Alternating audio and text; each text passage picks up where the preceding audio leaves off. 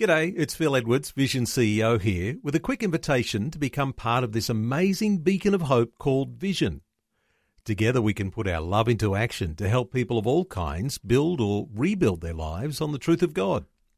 Please consider the part you can play during our upcoming Visionathon appeal, remembering that it's your support that makes Vision possible, including this podcast. Life, culture, and current events from a biblical perspective. 2020 on Vision.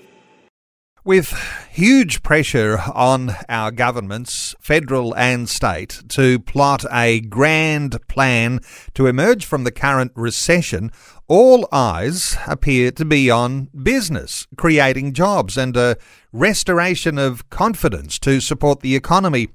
Well, let's get some insights today into what might lie ahead, especially for those who are finding things tough right now. And what role would the local church have in all of that? There's likely to be real pressures on business and therefore on jobs. But where does that leave the ordinary worker that's taken a hit in the current financial crunch. Let's talk through some of these issues today. Rosie Kendall is CEO of Christians Against Poverty offering a lifeline to people who are trapped in debt. Rosie, welcome along. Hello, thank you, Neil. Uh, Rosie, we're headed for tough times. How long do you think the financial crunch that we're heading for is going to last? Look, Neil, I think that most of us are guessing and we don't don't really know, but I certainly know from the industry and um, from the clients that we have contact with, we're probably yet to see the worst of it. So I think that we're expecting come October, November, December, as these stimulus packages kind of um, unravel or stop, and um, that we're going to see a much bigger influx of people needing help. And I think that, you know, that isn't going to be a two or three month problem, but that's going to be something as a as a nation, we're going to be stepping through for the next few years. And it needs to be something, I think, as the church, we need to be positioning ourselves towards.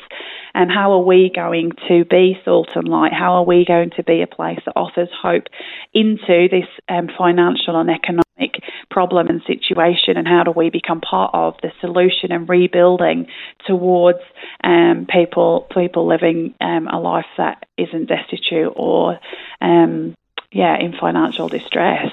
I suspect there's a little bit of a uh, a light globe moment happening right now for some listeners, uh, thinking when we watch the news and we're thinking, oh well, the prime minister's making another comment about how they're positioning themselves, uh, say for the end of September, and how they're going to move uh, into uh, support for the Australian economy, but the light globe moment that is there for us now is what are we doing as Christians to prepare for when the crunch comes and there are an awful lot more people in financial distress at the end of the current welfare net uh, that is going to run out and people are going to find themselves very quickly looking for help because things are tough. So, for hmm. Christians, looking ahead and preparing ourselves now, this is a very important thing to be thinking about, Rosie.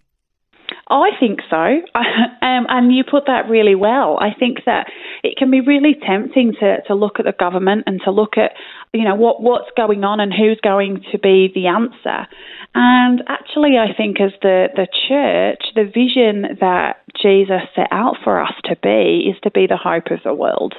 And the, the vision is that the church would be not um, part of, but actually leading the way towards um, a nation flourishing, to be the ones right at the forefront of being um, towards social um, transformation and seeing people's lives changed and transformed and bringing hope and light. And therefore, when we look at the economic situation, when we look at the individual stories of financial distress that inevitably are going to be unfolding, I think that why shouldn't we as the church be moving towards that and saying, well, what is the role that God wants us to play in the rebuilding of that hope across the nation?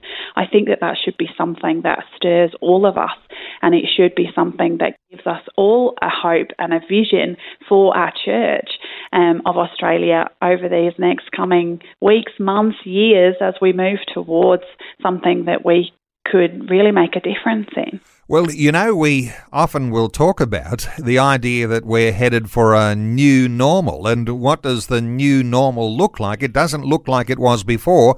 What mm. you're saying here, what I can hear in your heartbeat, is this is an opportunity for the church uh, to be prepared now, to do a bit of preparation, get some things in place, so that when there is a crunch that hits either people within your congregation or people in your broader, wider community who've always looked at the church and sort of with a little bit of scorn and said, uh, What value is the church? But when there's a church that can help you get out of debt, there's huge value there. Uh, so this idea of getting prepared, it's something you, you you've got to think about right now. I think so. I think that if we're going to be ahead of that curve and we're going to be part of the change, I think it's something that the church needs to be preparing for in these next few few months to six months to thinking, well, how are we set up to be part of that solution? How can we prepare the same as we described earlier? The government are preparing for that. Actually, um, I think it's right that the church would be asking themselves, well, how do we prepare to be part of that solution?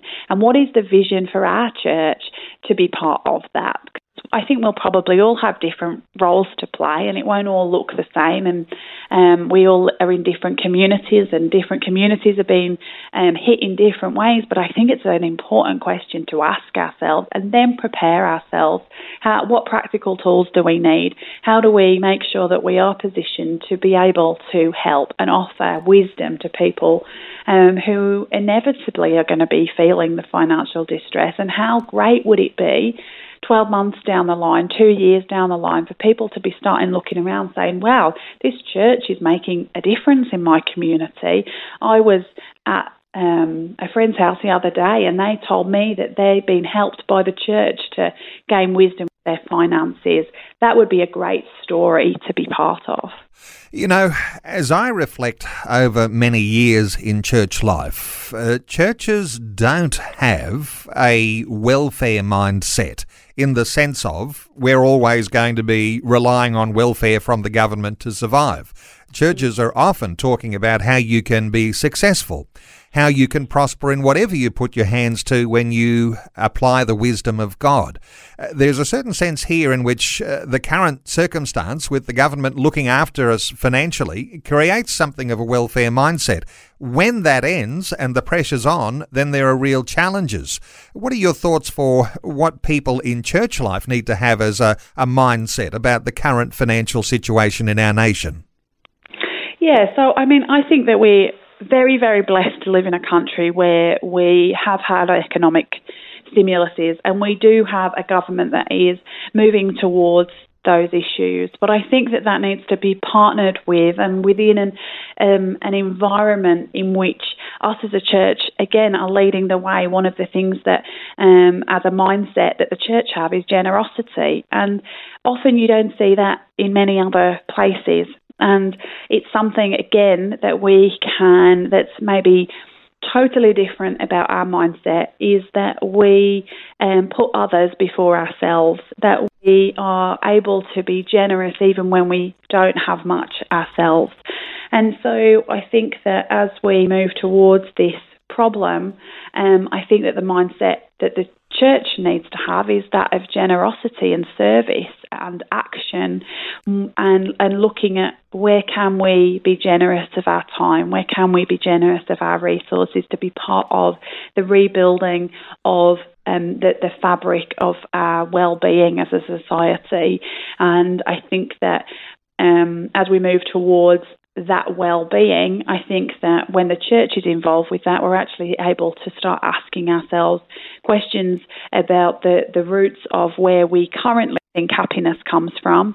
Maybe the Australian dream of um, owning our own home and a big house and having a car and having a well paid job are, are, actually not what we're all striving for. Maybe it's something different a life of generosity, a life of service to others, a life of contentment, a life that is um, happy whether we have a lot or a little and we have family and friends and community and good relationships. And maybe if we were able to model community really, really well, we'd be able to start teaching society um, a, a, better way. And what the real kind of good life actually looks like. Uh, there's a certain sense, too, isn't there, that in church life we discover there's a certain entrepreneurial pursuit in so many churches where people are inclined to have a go because they've got some level of confidence, confidence in God, and oftentimes mm. confidence in these Christian biblical principles. Of course, it's not going to be all that easy to start your own business, but that may be an option for some because if your work has run out but you've got some skills, the idea of getting to start your own business. What are your thoughts around that? And I know that you, you know, deal with people's debt issues, but but this idea of doing something to try and pay down debt and to get ahead, what are your thoughts here? Yeah, I mean, I think that people need to use biblical discernment and those people around them. But again, we live in a, a, society and a nation that is full of enterprise and opportunities and full of. Um, places that people can start new businesses and fresh ideas and, and maybe you know we kind of live in an environment where that is kind of safer to do than other places. I think that for most people starting out a business, it feels very scary.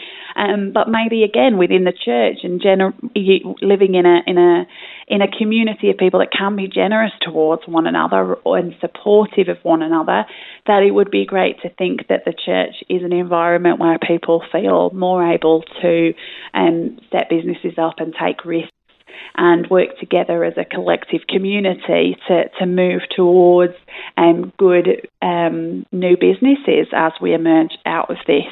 Um, and it would be again another you know real vision for a church to get get behind, um, seeing more Christians in business and seeing Christians um, providing good workplaces with um, good work culture and places where people can thrive rather than working in an environment where people are taken advantage of or treated badly. There's there's all sorts of vision that people could be grasping during this time for how they might help Australia um, recover. Uh, Rosie, uh, Christians Against Poverty, you're working with local churches and you've got a reach all around Australia, and different communities are going to have different needs. But mm. all of these different dimensions, whether it's just controlling your finances or getting debt down uh, or just getting back on your feet because those Christian, biblical, those encouragements that we receive that give us confidence in God, uh, these all are part of the sort of courses that you have and the sort of people that you'd like to be coaches of, of people who are going through tough times. How do you see that? Well, I think that for anyone that maybe is listening to this that's thinking, wow, I could really make a difference, I would say, yes, you really, really can. Um, there are going to be people that need coaching. There are going to be people that, that need someone to be able to sit alongside them and put a budget together and to bring a biblical basis with truth and life and offer that in a way that is practical and that's what CAP does is um, hopefully give people the training and the tools to be able to do that. And so if you're listening to this and you think that's something that I would like to be involved in, then I would encourage you to get in touch with us. We've got some really um, great training tools. We've just moved all of that to being online through COVID 19, so they're accessible and you would be able to access those straight away and get on board with training and getting ready those people that are going to be feeling the financial distress in the coming weeks and months and years as we as we track through this crisis. I suspect the sort of person that would do so well to be one of your coaches, uh, part of a local church in a community, and you could be anywhere. And not only that you might have some level of great financial wisdom to be able to offer, to be able to support people through their challenges, but this idea of encourage them in, uh, maybe in business or in the sort of ethics that you have to have in the community. But there's another dimension just dawned on me as you're talking about the sort of person who might, might make a great coach. The idea of being at times when you need a shoulder to cry on, and uh, and that sometimes is for people an emotional release that's necessary, and you don't feel like you can do that in the office of some sort of financial advisor. But but certainly in a local church situation, sometimes tears may actually be a very important part. Have you seen this over the years, Rosie?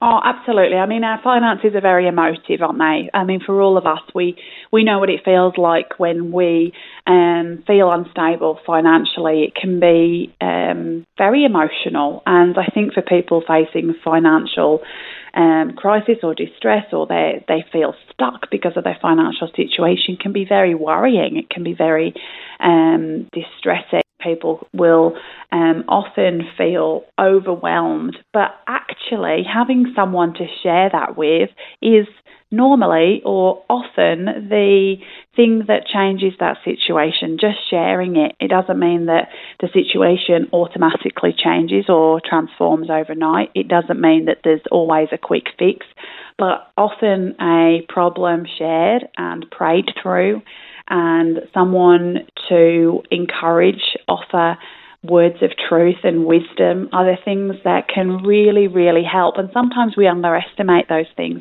Sometimes what people really need when they're in financial difficulty is just to believe that they can get through the other side. And we all know through the relationships that we hold, having someone who believes that there is a future having someone that comes alongside us and sees the hope that maybe we can't yet believe and speaks that truth out and encourages us towards that is transformational. You know, it's not just a small thing, that's a huge thing. But to the person giving it often feels like quite a small thing. All I've done is pray, all I've done is offer a bit of encouragement, but it can be totally transformation um, to, to the person seeking help. Rosie, we started talking in this segment about Christians uh, positioning themselves and churches uh, being prepared to do perhaps something even in a, in a more official uh, basis of positioning because there's going to be needs in the community that you might not have seen in your community for a very long time. Let me point people to the website to get some more information about Christians Against Poverty and with a reach all over Australia and your desire, Rosie, to be in connection with churches and with individuals in communities everywhere, whether they be the big cities or the regional centres or the outback towns. Uh, you've got a helpline that you offer, 1300 227 000. You can get advice and you can work with churches to help. There's your CAP Money course, a relational course that has a coach and takes those who are struggling right now through the content. And then you've got your CAP Debt Help. So you've got these focused things. Uh, for those who would like to connect with Christians Against Poverty, let me give the website capaust.org. That's CAP stands for Christians Against Poverty, AUST short for Australia, capaust.org. And Rosie Kendall is CEO of Christians Against Poverty. Rosie, thanks so much for the update and the encouragement to be prepared and be ready today on 2020. Thanks, Neil. Thanks for taking time to listen to this audio on demand from Vision Christian Media. To find out more about us, go to vision.org.au.